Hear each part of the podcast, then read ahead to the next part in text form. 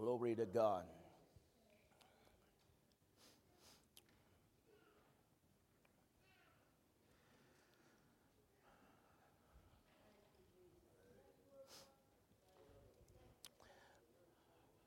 I want to talk to you this morning on this subject of keep growing. Keep growing. John chapter 15.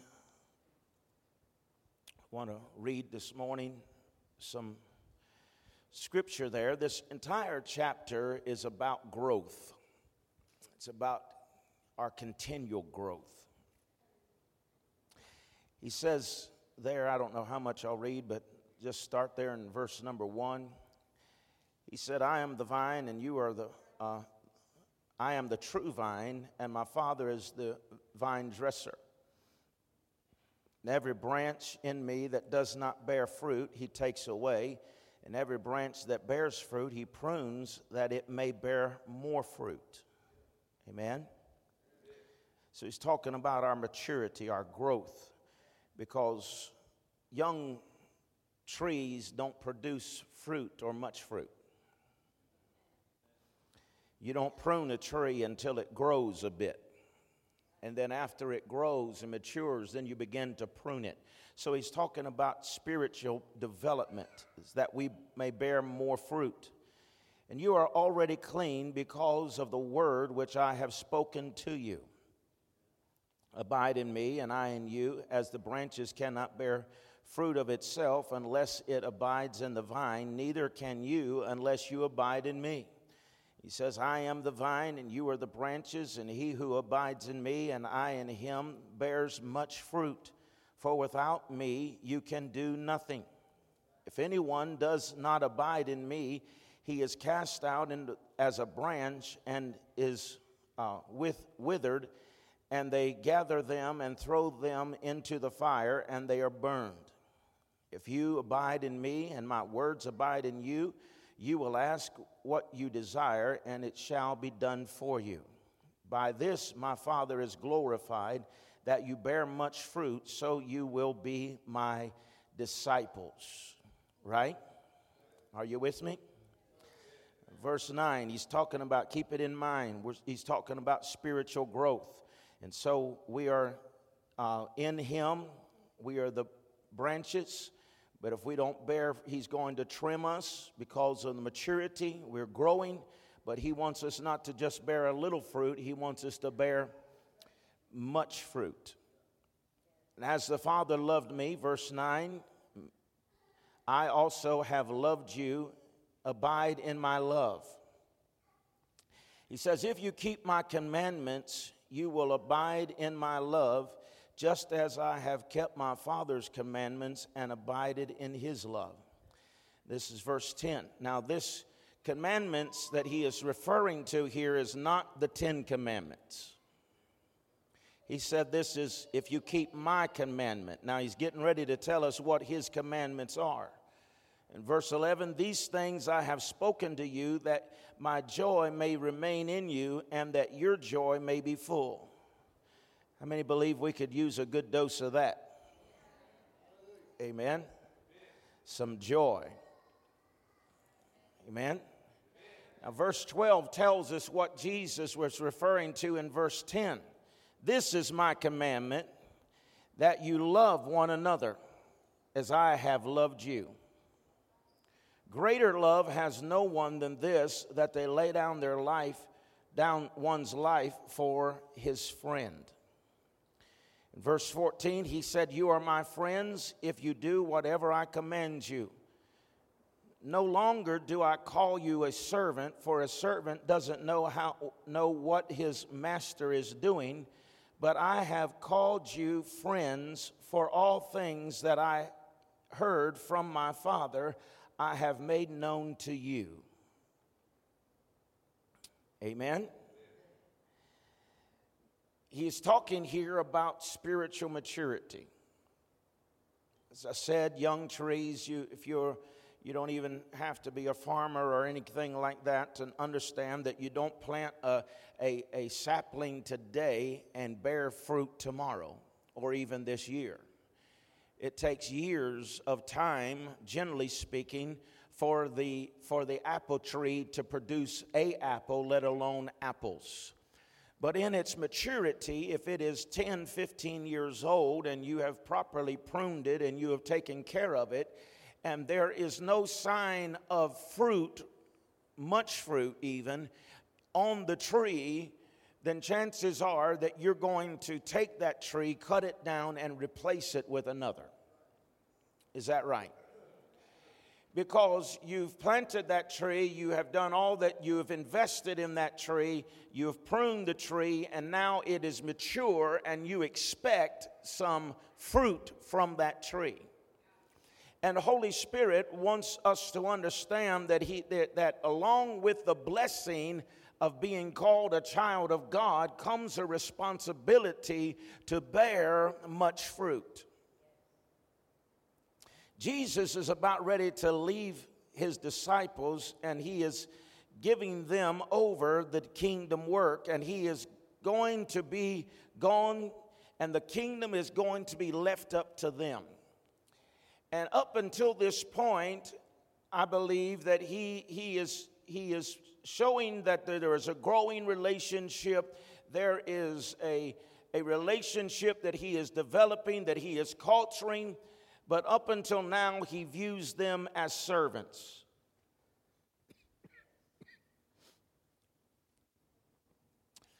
they were serving him in a capacity. How many know that, that a servant isn't a bad thing? But it is the lowest level of relationship when we look at it in this form. It is the lowest level or rank of relationship. It is where we begin. You know the master. If someone was to ask you uh, what the master looks like, uh, you could tell them or give them a description and say, This is what the master looks like. You could tell the height, the stature, but you really don't know them. Right? You see the master, you're in close proximity with the master. You may even live on the same property as the master, but, but you don't know him personally. You know perhaps even what he likes, what he dislikes, but there is limitations to your relationship. And even though you know his name, he knows your name, there are limitations to how long and how far you can go with the master. In the church today, we have lost the understanding that everyone is not on the same level. And as a result of that, we have allowed everyone's voice to have the same weight. Someone can come and talk to you and, and tell you a thing that you have never met before, and they come and tell you a thing, and you take it with the same measure or same level of weight as someone that has invested in your life for 10, 15, 20 years. And that is the reason why we've got a whole lot of messed up folk today. Amen.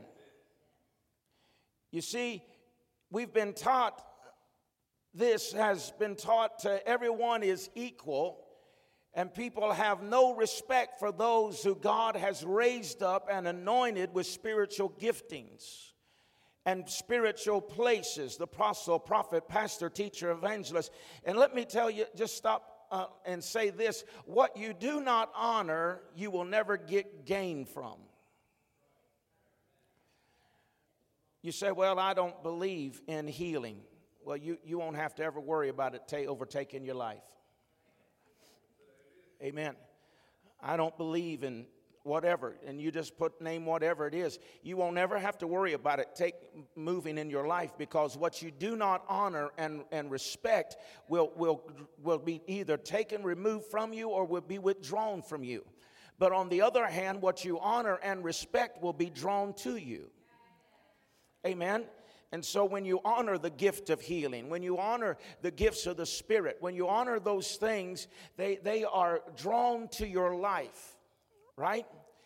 It's also caused people to think that, that when you get saved, you've arrived. That we don't understand that salvation is not the arrival, it is the beginning of the race. And it's been taught that God is no respecter of persons, and it's been taken out of context. What he is referring to when he says God is no respecter of persons is this that it takes that everybody has to go through the blood. Everyone has to be saved, and he is no respecter of persons Jew, Gentile, male, female, whatever you are. We have been drawn nigh through the blood of Jesus Christ. And so he is no respecter of persons, no matter where you have been, what you have done. We all must come through the blood of Jesus Christ. Amen? Praise God. But, but the con, in the, that is the context in which it, which it is used. But you see, he is respecter when it comes to uh, the proof of that is is Cain and Abel. God respected Abel's sacrifice, but he did not respect Cain's sacrifice. This doesn't have nothing to do with seniority. God is not a union man.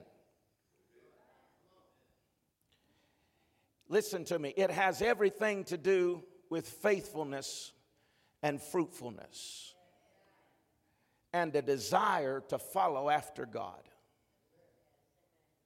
God doesn't just hand out his gifts because you've been in the church 10 years. Neither do you have to wait 10 years to be used of God. But God isn't going to use you if he cannot trust you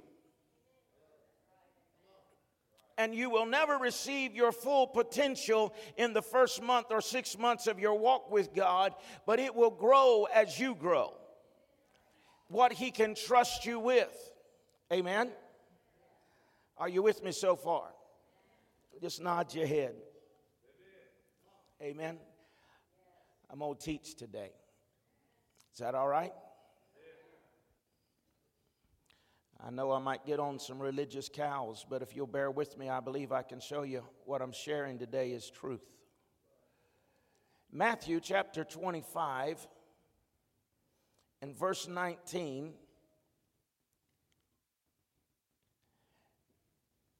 How, many have ever heard people say they wish Jesus was their pastor? They wouldn't have liked it.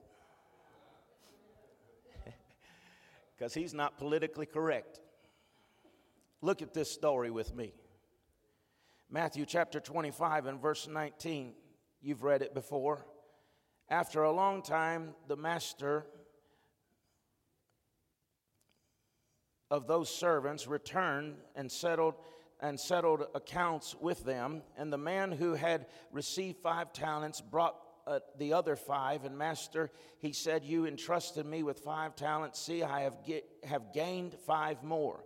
His master replied, Well done, good and faithful servant. You have been faithful with a few things. I will put you in charge of many things. Come share your master's happiness.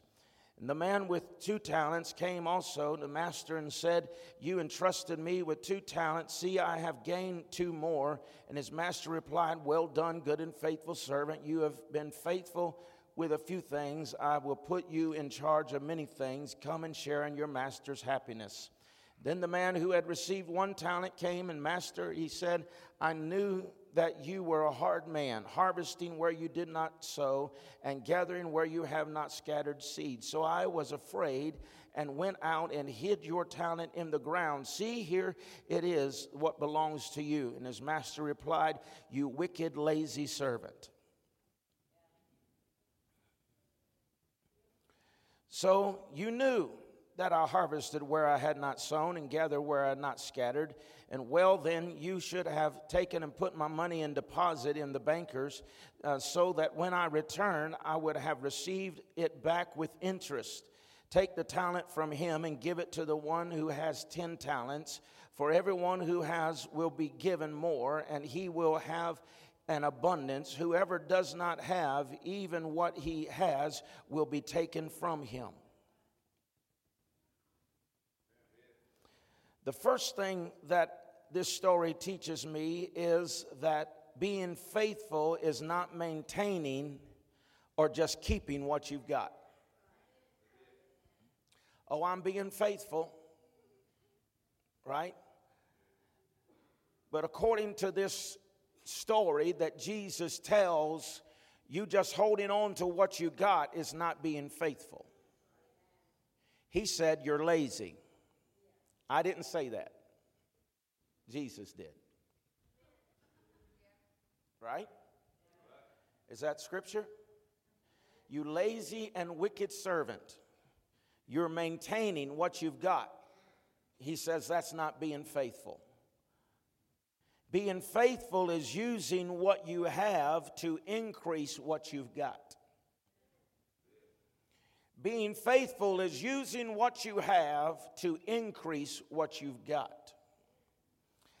And so there are three levels of trust here. The master trusts one servant with one talent, he trusts another servant with two talents, and he trusted another servant with five talents. Now, if this, if Jesus would have pastored in today's culture, they would have said, You're not being fair. Because there was enough talents, if you break them down, there was enough to give everyone three talents. Huh? And so, if uh, I was to have these talents and I would dispense them in the way that Jesus dispensed them, and I gave, I gave uh, five talents to um, Brother Clint here, and I gave two talents to Brother uh, Gary here. Now, how many know I can pick on these fellas because I trust them? But how many know I'd have an uproar on my hands? Not that he'd do it, but I'm using him. Brother Gary would say, Look here, you done gave Brother Clint five talents and only gave me two. What's up? I'm mad. You ain't treating me right. I'm leaving. And you know that's the truth. I'm going. I, you, you, you, you've you've uh, given somebody else more than you've given me. And Jesus said, It's not about how long you've been here. It's not about how long you've been serving or how long you've been doing. He said, I know your ability. Right? He's using this as an example. And so he says that the master doesn't give them out equally, but he gives them out according to how he trusts his servants. And it bared out he was right. Huh? It bared out he was right because he trusted one with five and he came back and he said, I- have doubled it. I've used your five and I've doubled it. And he says, Well done. You've done awesome. Now, watch. The one that only had two but was faithful in it got the same blessing that the one who had five. He came back, he said, You gave me two, and I've got two more. And he said, Well done. Right? But then he comes down to the one. He said, I'm, in other words, if I could, you know, just Matthew, Matthew eyes this. he said, I'm, I, don't, I don't even really trust you, but I'm going to give you a chance. And I'm going to give you one talent. Right? I'm going to give you an opportunity to, to grow here. I'm going to give you an opportunity to, to, to begin to develop and to mature. I'm going to give you one of my talents to use. But unfortunately, it turned out just the way he thought it would. He said, Fear got a hold of me, right? And I ran and hid your talent in the ground. And now here's your talent. I maintain what you gave me. I've still got what you gave me and left with me. And he said, You're wicked and lazy.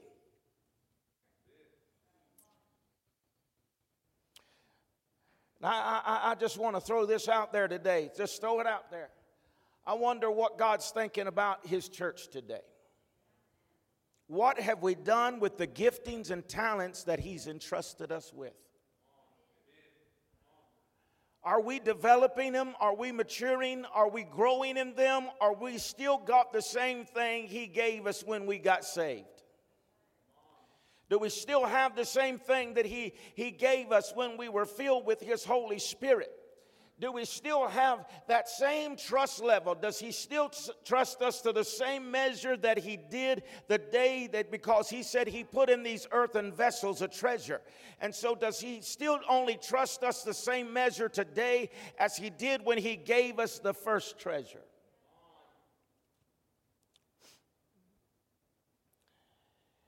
This story didn't have a very good ending but Jesus is about to leave his disciples and he says, I've got good news for you. I'm going to, you've passed the test and you're no longer called servants, but you're moving up to a level of trust. And he said, Now the relationship is no longer going to be you're a servant, but that you are my friend. You are my friend. Friendship is another, another level. He says, if you read this, he said, the secrets or the things that the Father has told me, I'm going to trust you with them. Have you ever told somebody a secret? And when you told them it weren't a secret no more.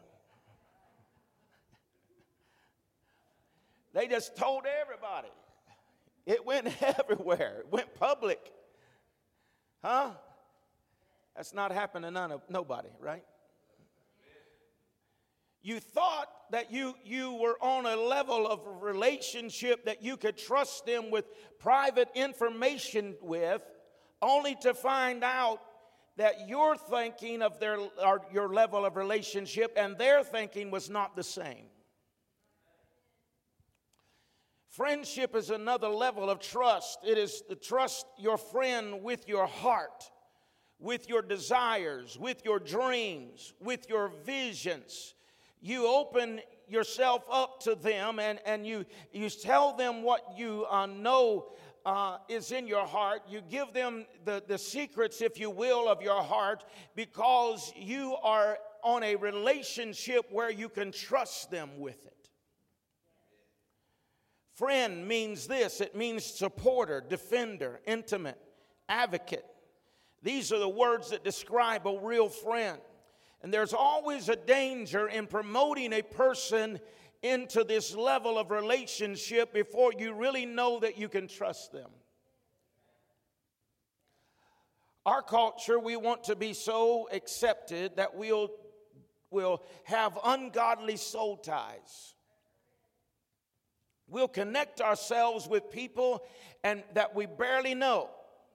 We'll share our intimate uh, things with them. We'll, we'll share our soul with them, if you will, and we don't even know who they are.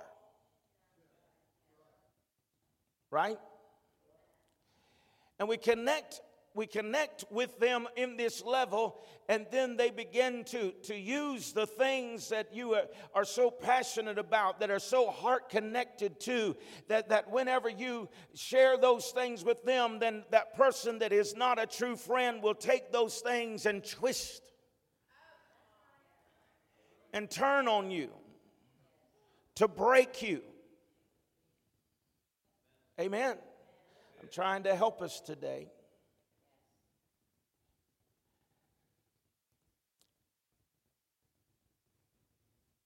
You can't help who comes to your house,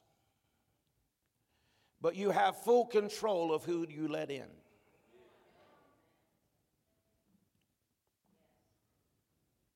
You control who eats at your table.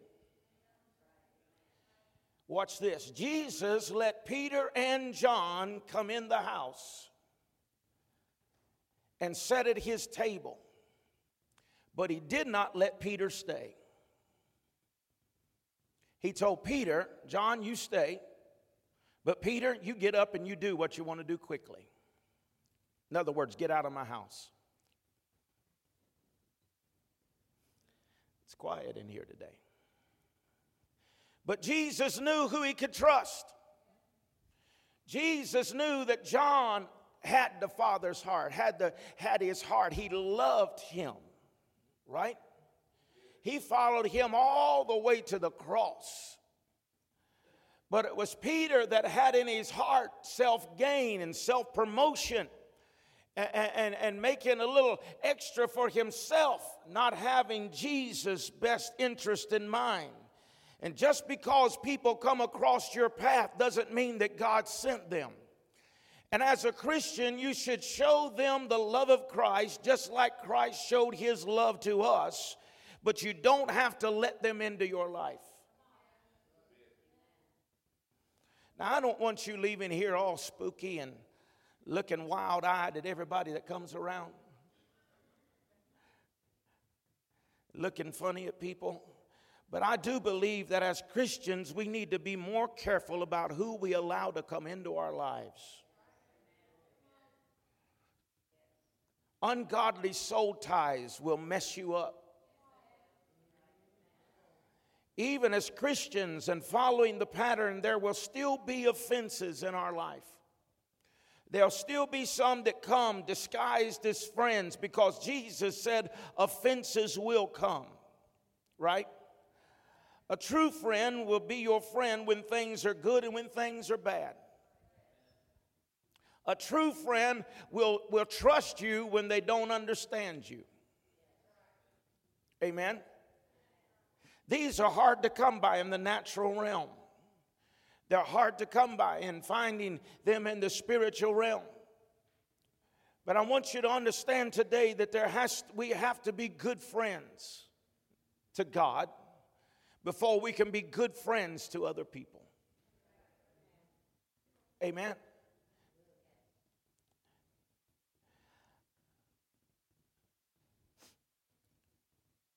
People that God can trust to trust Him when they don't understand Him is what He is looking for.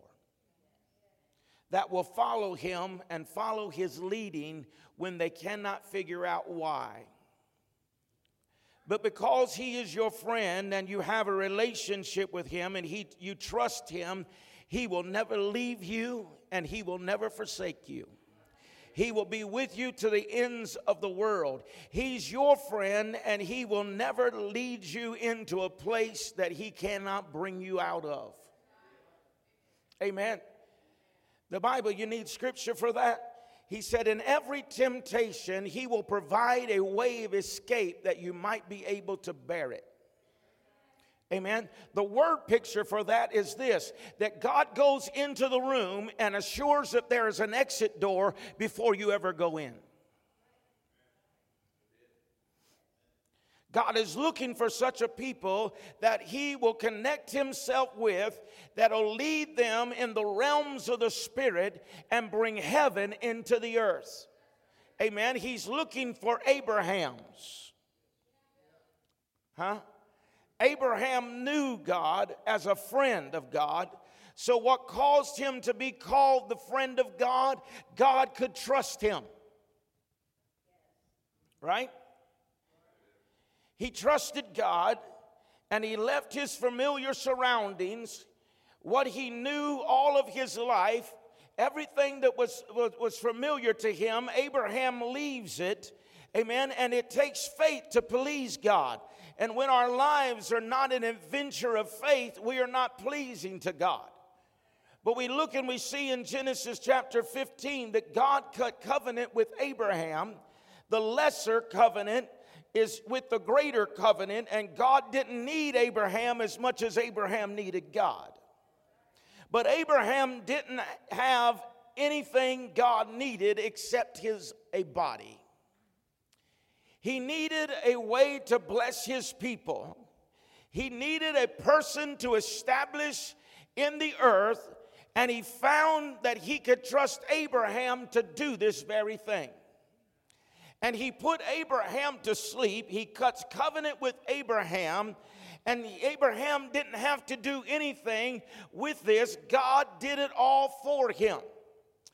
But later, Abraham would have to prove himself to God he, when he said, Bring your son, your only son, Isaac, and sacrifice him to me. Right? Are you walking with me? And there comes a time in our life, God has done it for us. Can we get an amen? God has done it all for us, but there comes a time in your walk with God when your friendship will be tested. Will you be able to pass the friendship test with God that He says, You are my friend?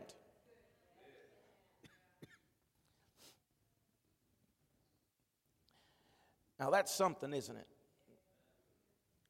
I must admit, I don't know if I could do that or not. I would pray that I could. Huh? Can we be true, honest, or we just want to be religious? I don't know that I could take Jordan up to the mountain, tie him up, and put him on a fire. But I want to know God like that. I want to trust God like that. I want Him to trust me like that. Amen?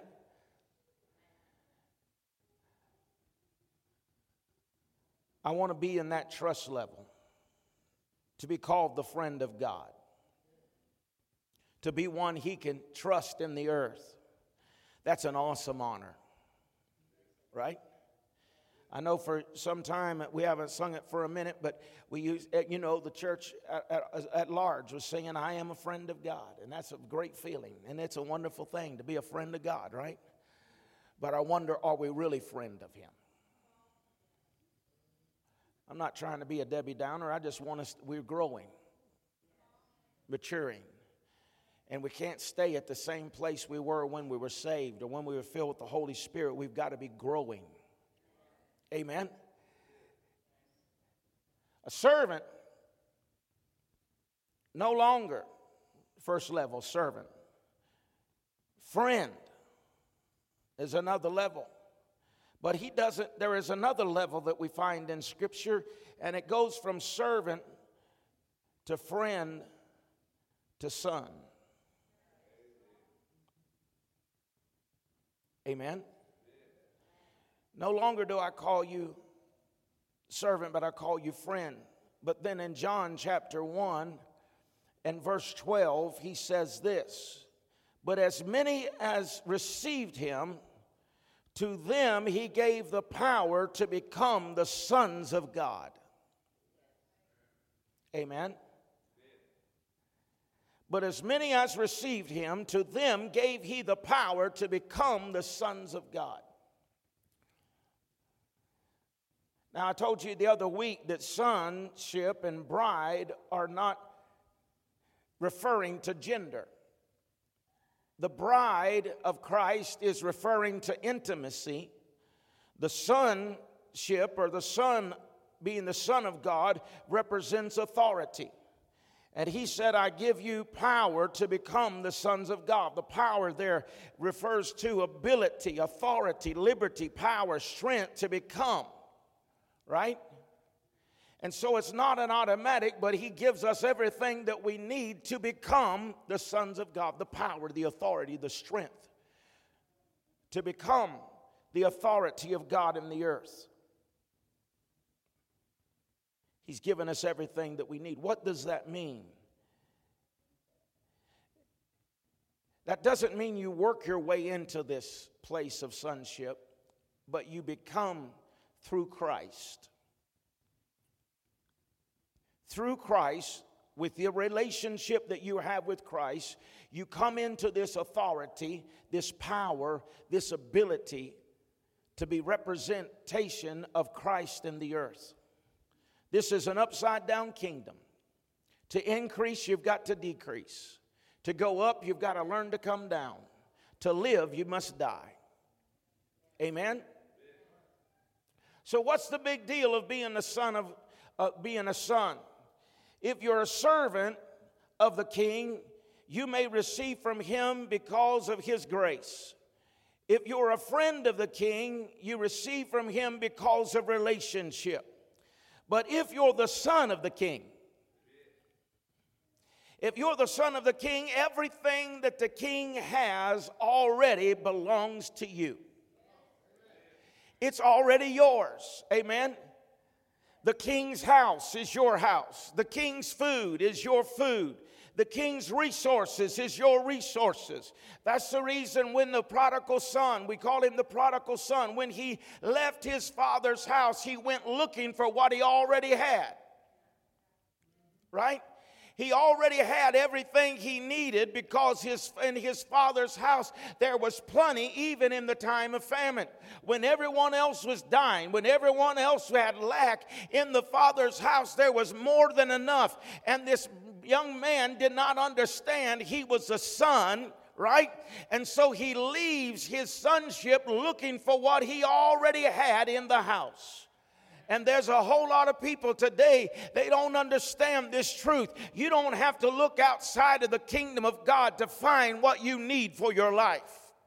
You can search this world over, but whenever you become the son of God, the, the, daughter of God, the children of God, when you become part of this kingdom of God and you are now a son and a daughter of the Most High King, everything that you need pertaining to life and godliness has already been supplied to you because you are joint heirs with Christ Jesus. Hallelujah.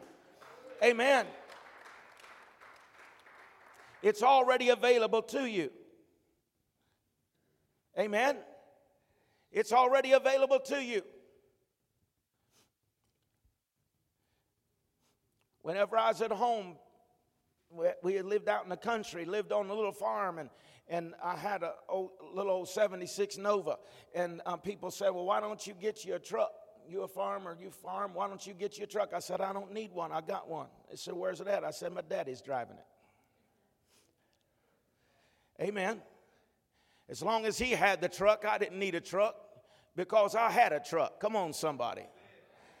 And I want to tell you today everything that you need is in the kingdom of God. Everything, everything has already been supplied. I want to say that again. Everything you need is already been supplied. Glory to God. We are sons and daughters of the Most High God, and everything we need has already been taken care of. Hallelujah. You have full access to the kingdom when you are the king's son. Huh? Behold, I give you keys to the kingdom. And so he gives us the keys to the kingdom so that even behind, what is keys for? They're to unlock the unlock locked doors. Everyone doesn't have a key to my house, but my children do. I don't have to be home for them to have access to everything I need. Come on, somebody. Amen. Everything I need, they have access to because even if it is behind the locked door, they have a key to unlock it. And I want to tell you today, as sons and daughters of God, there is nothing that is not accessible to you because He's given you the keys to the kingdom. Hallelujah. And whatever you bind on earth shall be bound in heaven. Whatever you loose on earth shall be loosed in heaven. Praise God. What he is saying is, I have given you full access because you're not a servant, you're not a friend, but you're a son, you're a daughter. You can be trusted with the things of the kingdom. Glory to God. And you see, it's not even temporal things that he's talking about. Thank God for life, health, strength. Thank God for shelter. Thank God for finances. But that is just mere things in this earth. But he's talking about kingdom things, like the gifts of the Spirit. Glory to God. Like the power of the Spirit of God. He has given us authority, He has given us access to heaven. And while we're praying, God, heal the sick, He's saying to you, lay hands on the sick yourself. Amen. He said, I've given you that authority. We're saying, oh God, do this do that. And he says, No, sir, no, ma'am, I'm not going to do it. I've given you authority, I've given you the ability, and I want you to access what I have given you and begin to fulfill it in the earth.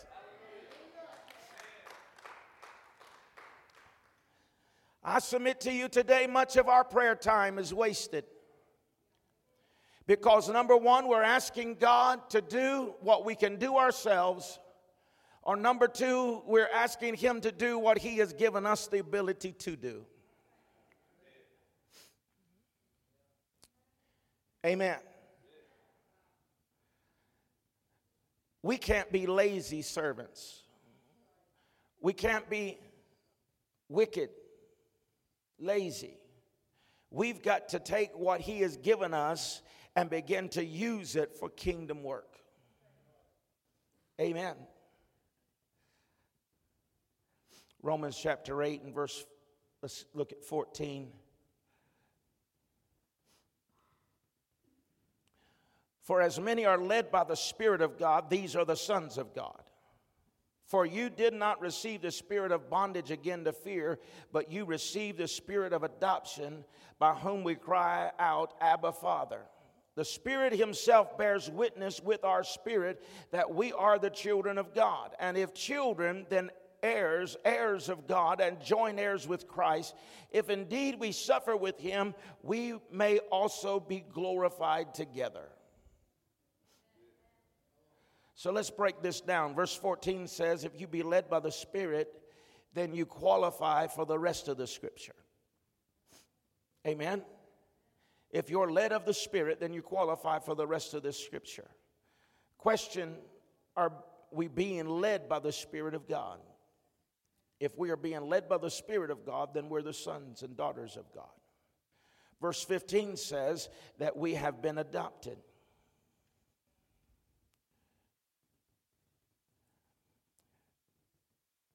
We who were afar off have been brought nigh through the blood of Jesus Christ. Verse 17 tells us that we're heirs of God. That means that we are inheritors of the Father's kingdom. Amen. Matthew chapter 16 and verse 19. I will give you the keys of the kingdom of heaven, and whatsoever you bind on earth shall be bound in heaven, and whatsoever you loose on earth shall be loosed in heaven. As heirs, we have been given kingdom authority in the earth. We are the Father's authority in the earth. If we're sons and daughters of God, we are God's authority in the earth. If we are sons and daughters of God, you are God's authority in the earth. If you're following and led by the Spirit of God, you are God's authority in the earth. If you are God's authority in the earth, then what are you allowing to go on in your sphere of life?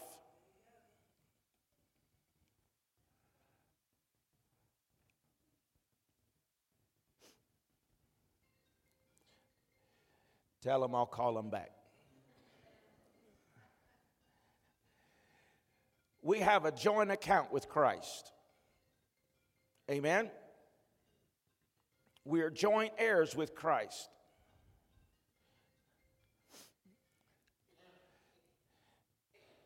A joint account. We don't know much about a joint account here, but in the western part of the country, in the big farmers where there's big farms, they have family accounts. They're called joint accounts.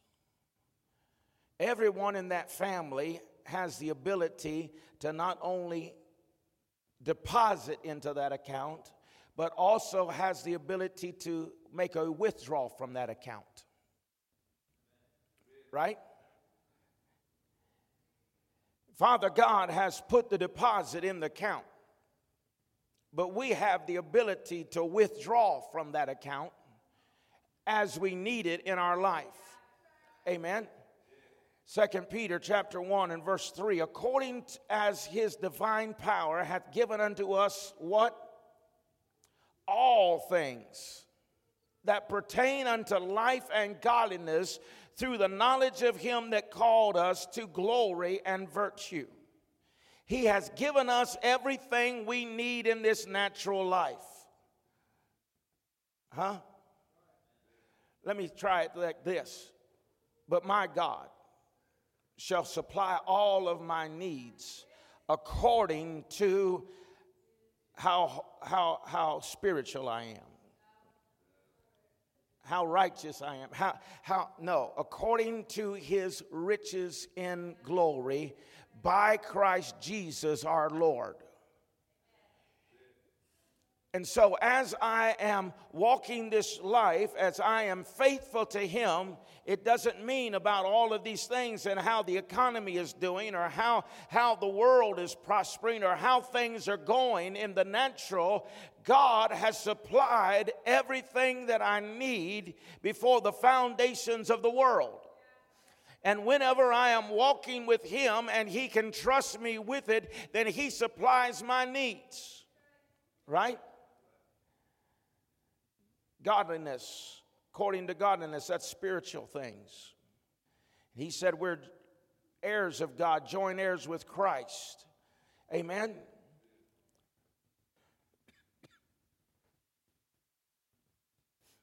What does Christ mean?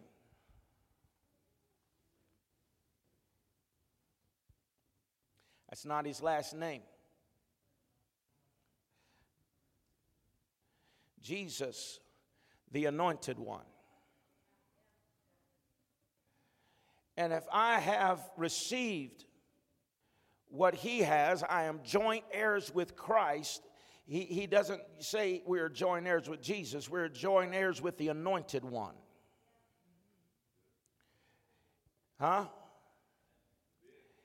And if I believe the word of the Lord that I am joint heirs with the anointed one, then the same anointing that Jesus ministered in is the same anointing that is accessible to you and to me. Right? That same anointing, that same spirit that raised Jesus up from the dead will quicken your mortal body. We're co heirs with the anointed one. Amen. We're co eh, heirs with that anointed one. The anointing that raised Jesus from the dead is now available to you and to me. Amen. And so it tells me that when we are real friends of God, when we're the sons of God, when we're the daughters of God, then that same anointing. So if that same anointing resides in us, why is this a world in such a mess?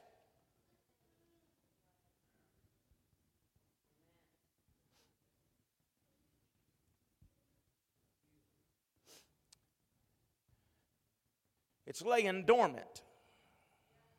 It's available, but we're not accepting it. We're not receiving it. We're not taking that what has been made available to us, and that's the reason why we look like we've, we've been dragged, drugged through a rat hole backwards.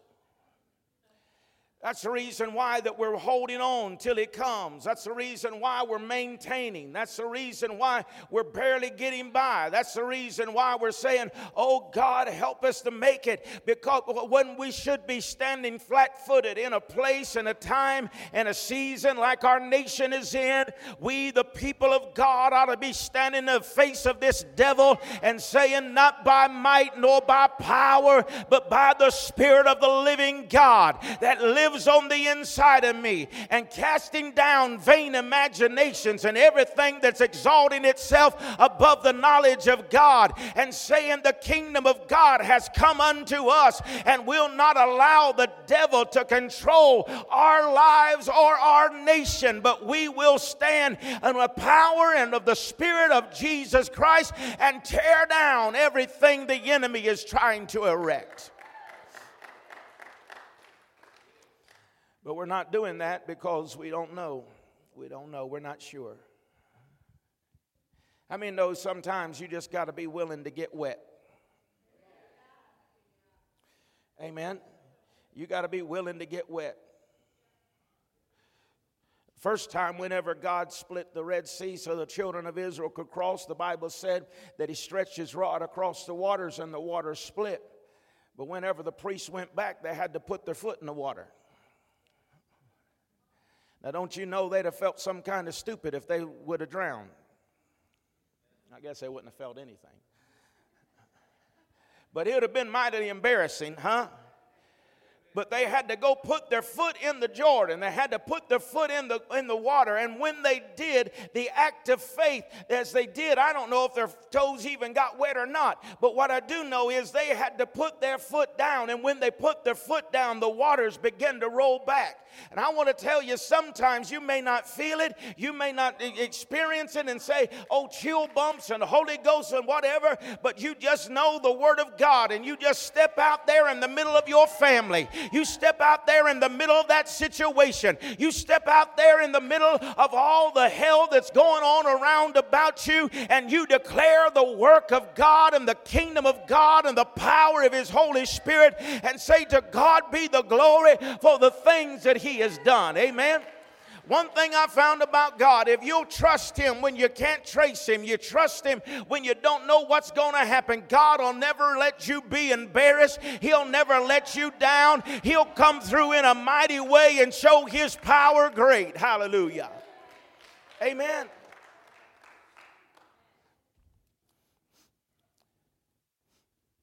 Be not conformed unto this world, but be ye transformed by the renewing of your mind that you may prove what is the good and acceptable and the perfect will of God. Don't be conformed. Don't take on what the, the ways of the world.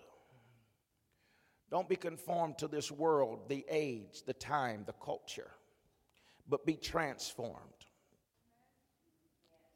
Metamorphose, change, transfigure, renew, renovation Metamorphosis is something that a, a, a when a silkworm goes into a cocoon, right? And it stays there. And in that secret place, in that hidden place, in that place that nobody can see what is going on, but on the inside of that cocoon, that ugly worm is being metamorphosed. It is being changed from an ugly worm to a colorful, beautiful butterfly. And God takes us into the secret place, He takes us into the hidden place. He takes us in sometimes into the place that is that is dark, that is isolated, that is that nobody can see the work that is going on on the inside of us, right? It's what God is doing when he wants to hide us in Christ. To take on his nature, to take on his image, to come out. When we come out, we're no longer the ugly old self, but we come out the Son of the Most High God. Amen.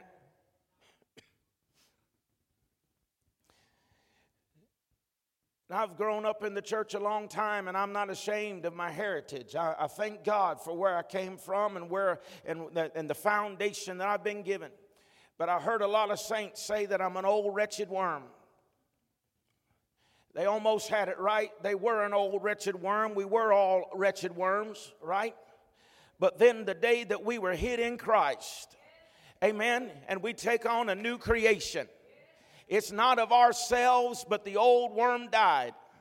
And when we came up, we came up the beautiful butterfly, if you will. We came up sons and daughters of God. We came up transformed by the power of His Holy Spirit. It's nothing we can do within ourselves. We can't merit it. We can't justify it. But when we surrender our lives to Christ, we begin to grow into the son, the daughter of God that He desires for us to be. Amen.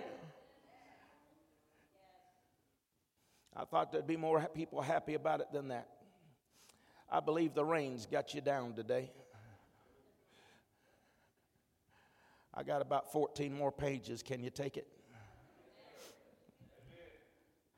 Behold, what manner of love the Father bestowed upon us, that we should be called the sons of God. Therefore, the world doesn't know us because it did not know Him.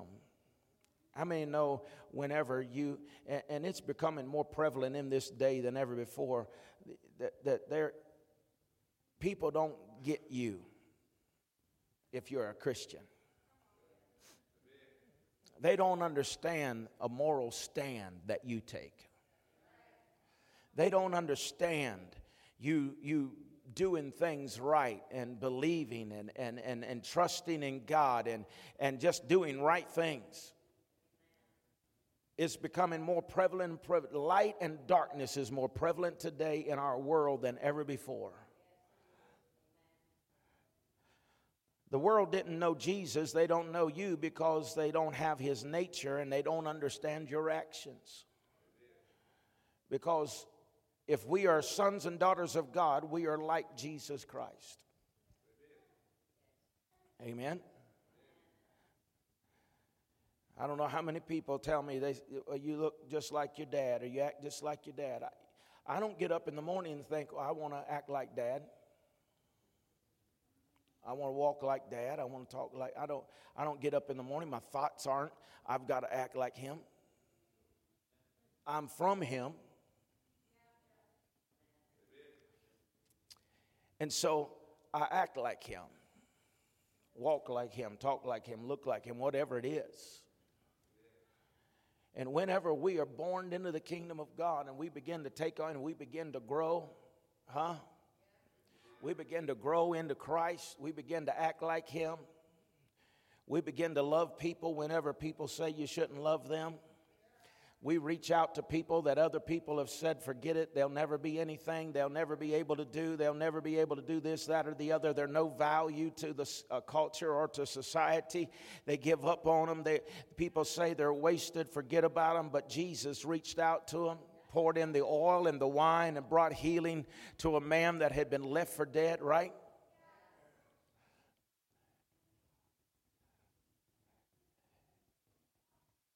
And God wants us to look like Him. He wants us to look like Him in the earth. We haven't got the full revelation of what God is yet, but before He returns, He said, We shall be like Him. You and I will never t- become God, nor will we take the place of God. But we ought to look like Him. We ought to act like Him. We should be like Him. He will always be King of kings and Lord of lords. I talked about this last week. But we are to be King and Lord over our sphere of life. And He is King and Lord over us. Amen the kingdom of God before the Lord returns will see a significant shift that we will know and we will be bold and we will be courageous and we will not bow or cower down to the devil. Amen.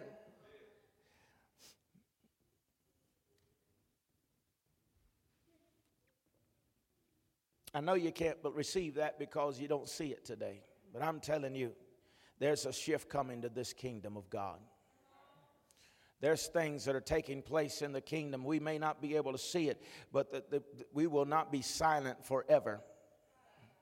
God's going to raise up a people that are he can trust to be sons and daughters and he's going to give them authority and power in heaven and in earth. Glory to God. Amen.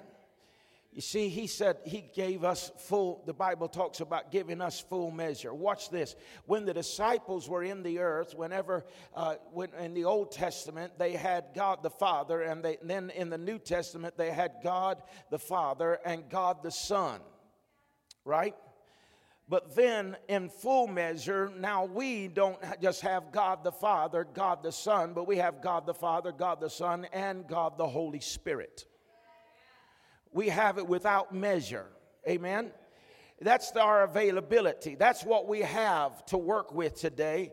And I told you last week that whenever we become, or I think it was last week, but the sons, whenever they become sons of God, they become, the son was a bar mitzvah time. It was 12 years old in the Jewish custom, and it would go, they would go to the temple and they would be, uh, begin to recite the Torah. And that's what Jesus was doing at 12 years old. He went there in the book of Isaiah. He found himself, and he was at that 12 year old. He said, The Spirit of the Lord is upon me, for he has anointed me to preach the gospel to the poor, to heal the brokenhearted, and set at liberty them that are bruised, and preach the acceptable word of God. Amen. And so he is, he found himself in scripture. He has his bar mitzvah, if you will, and he realizes this is who I am. I'm the Son of God. Hallelujah. And he begins to display that, and we see that as they recited the Torah, it was with they, that, that even though that they were anointed, even though Jesus was anointed, the Spirit of the Lord was upon him, he still was a legal God. Are you walking with me? All right. I know y'all done left me. I was kidding about the 14, all right?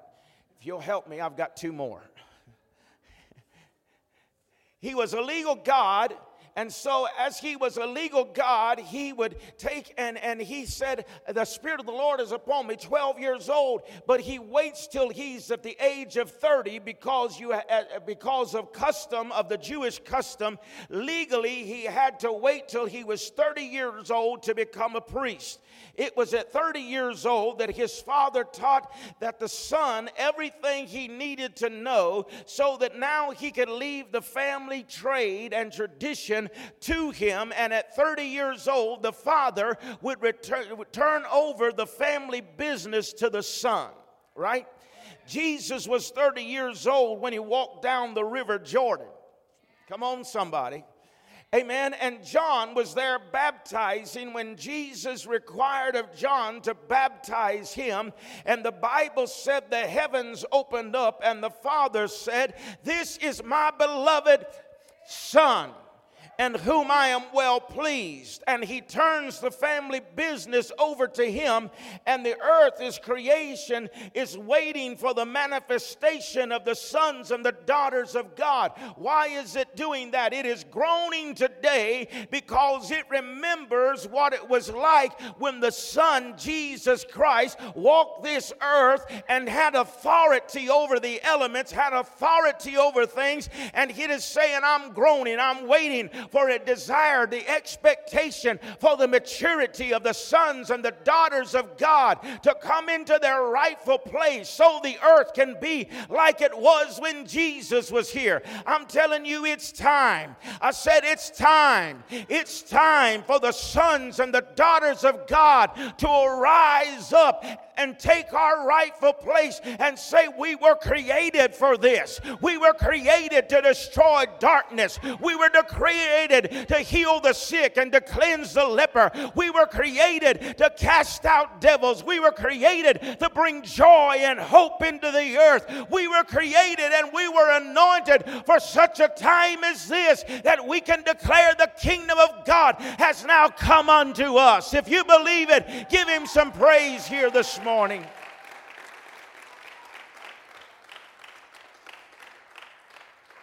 We are created for this. Said, We're created for this. We're created for this hour. We're created for this moment.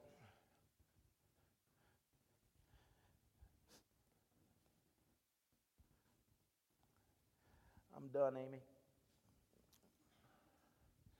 That's your cue.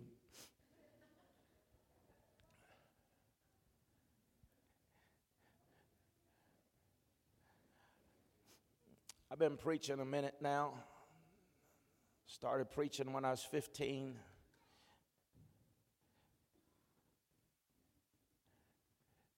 Today, June the 28th, is the day I began preaching when I was 15 years old.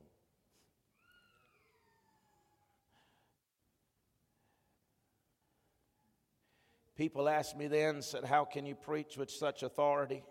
I said, Because I believe the word. Seen a lot of great things happening in these last, what, 38 years? But I think the best is yet to come.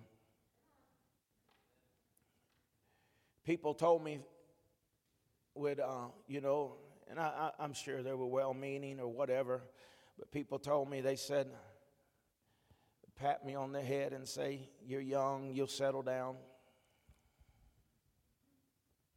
You get a little older, you won't preach like that. Other people told me I was born in the wrong time. You should have been born in the 50s or 60s, preaching back then. I only say that to say this they were wrong because the fire hasn't burned out. And they were wrong because we were born for such a time as this. Amen. You were born when you were born for such a time as this. And we're going to become mature. We're going to develop. We're going to be bold and strong.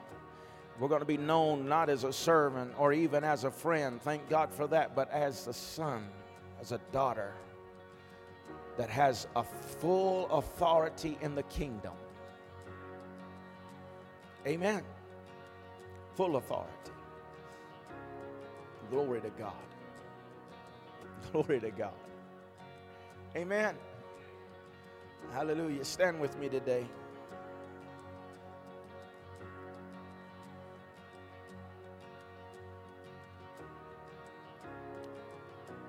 I don't know where you may be in your faith walk.